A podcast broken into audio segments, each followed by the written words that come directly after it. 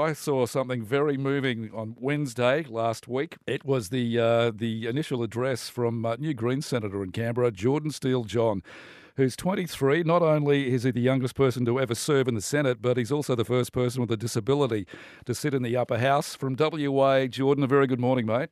Morning, Ian. Lovely to be with you. Thank you very much for your time. I sat on the lounge when I got home uh, last Wednesday, and I uh, caught your speech, and I and I actually uh, just you know because I like watching Question Time and all that sort of stuff, and I keep sort of abreast of all those sorts of things. And uh, I sat there, and I had I ended up with tears in my eyes. I thought that is the most fantastic address from anyone that I've actually ever seen in federal parliament, to my memory.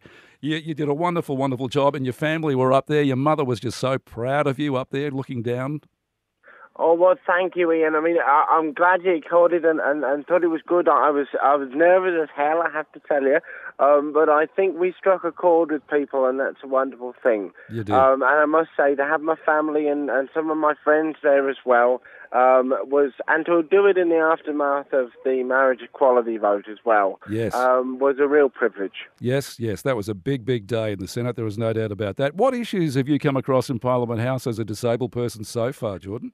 Well, I think, look, the place was built in 1998, which was ironically the, the first year of the International Day of People with Disability. Um, and, You'd think uh, they would have planned for it, wouldn't you? yes, yes.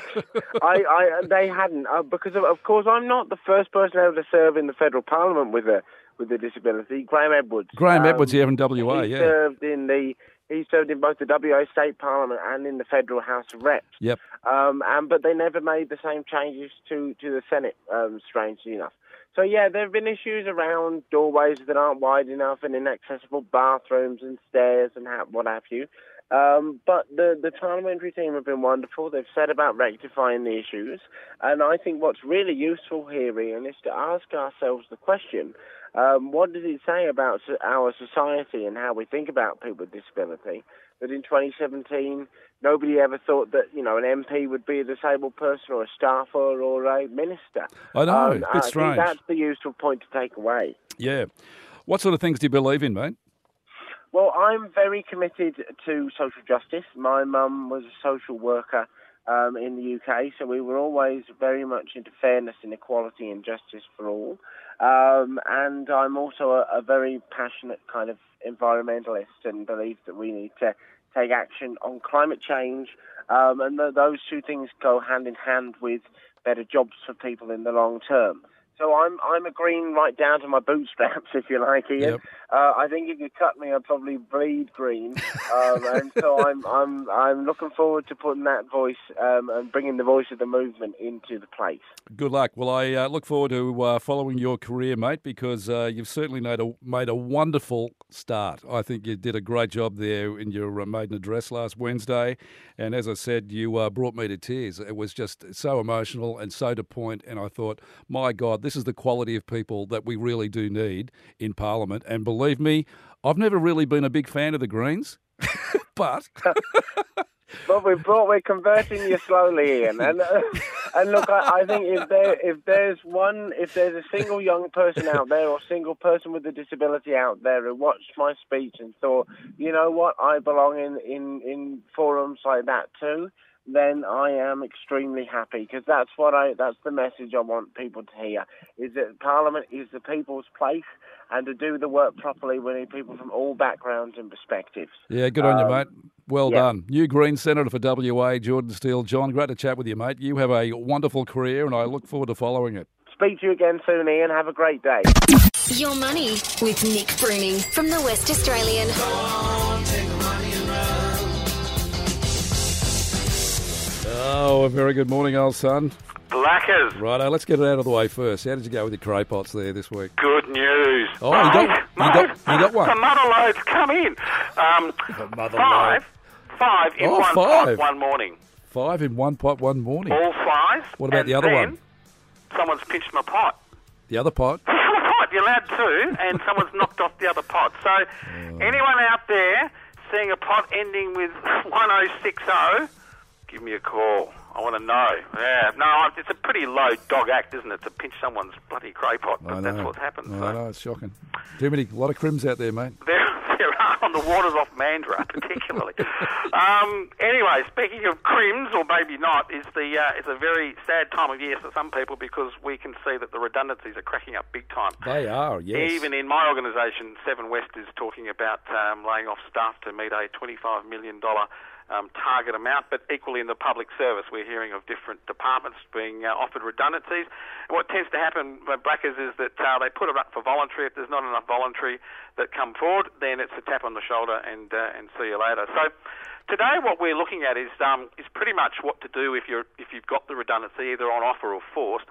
I suppose the good news is that um, it's not quite as bad as it seems, particularly with with respect to tax, because if it's a bona fide redundancy and that means the position's no longer there, the payment that you receive, the first ten grand is basically tax free, and then it's five thousand dollars for every year of service that you've worked. So, for some people that get offered the voluntary redundancy, particularly if it's a decent chunk of dough, because it's all tax free, it's, it's often like you've been working for two and a half years. I mean, you've got, you know, after tax, it's all up front. So, uh, in many occasions, when you actually work out the, the sums, um, and if you're planning on retiring maybe in a year or two, you end up actually coming out of it financially better off. The other thing is that when you get the lump sum, and if you're not in the position of being close to retire, we often use those big payments to sort of have our last holiday or have a bit of a binge, if you like, with the mm. with the last paycheck. And it's probably the worst possible thing you can do because we just don't know whether or not that's going to be the last paycheck for a while. So common sense things as boring as bat's poo, but paying off the mortgage, making sure you've reduced your debt as much as possible, all really, really important things, unless you know you're going to walk into a new job on Monday.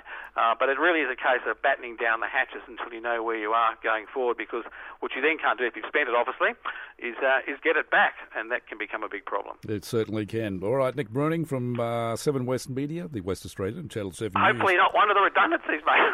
and uh, hopefully, yeah, hopefully not one of the redundancies. And uh, oh.